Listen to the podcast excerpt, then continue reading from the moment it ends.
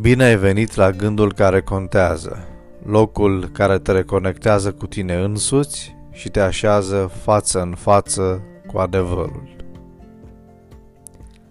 E foarte greu să-L găsești pe Iisus Hristos în această perioadă.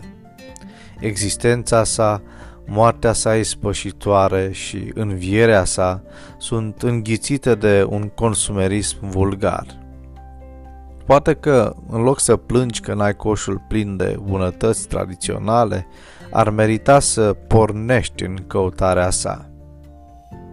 A vorbit de câteva ori pe an despre lucrurile religioase, a ne ruga pentru binecuvântările spirituale, fără să avem o foame reală a sufletului și o credință vie, nu ne este de mult folos. Credința care duce la mântuire nu este o credință ocazională.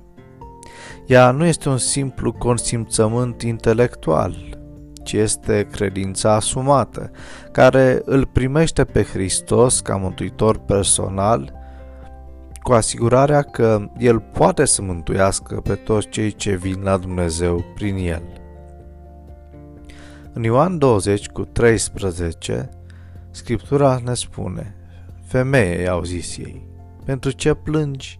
Ea le-a răspuns, pentru că au luat pe domnul meu și nu știu unde l-au pus.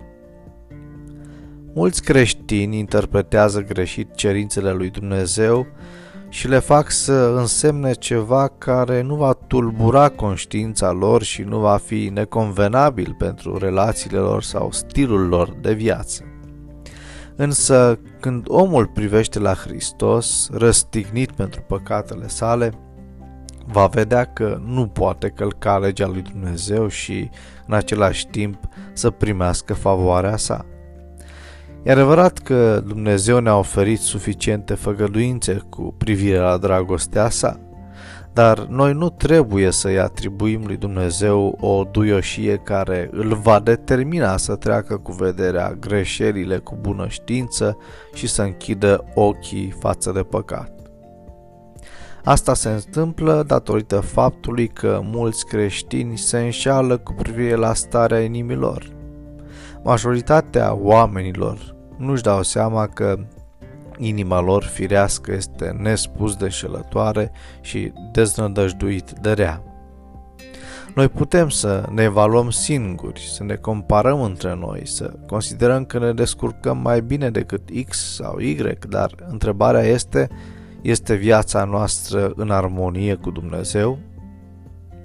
Nimeni nu va fi obligat să privească la Hristos, dar fie că ne place sau nu ne place, calea mântuirii implică o cruce.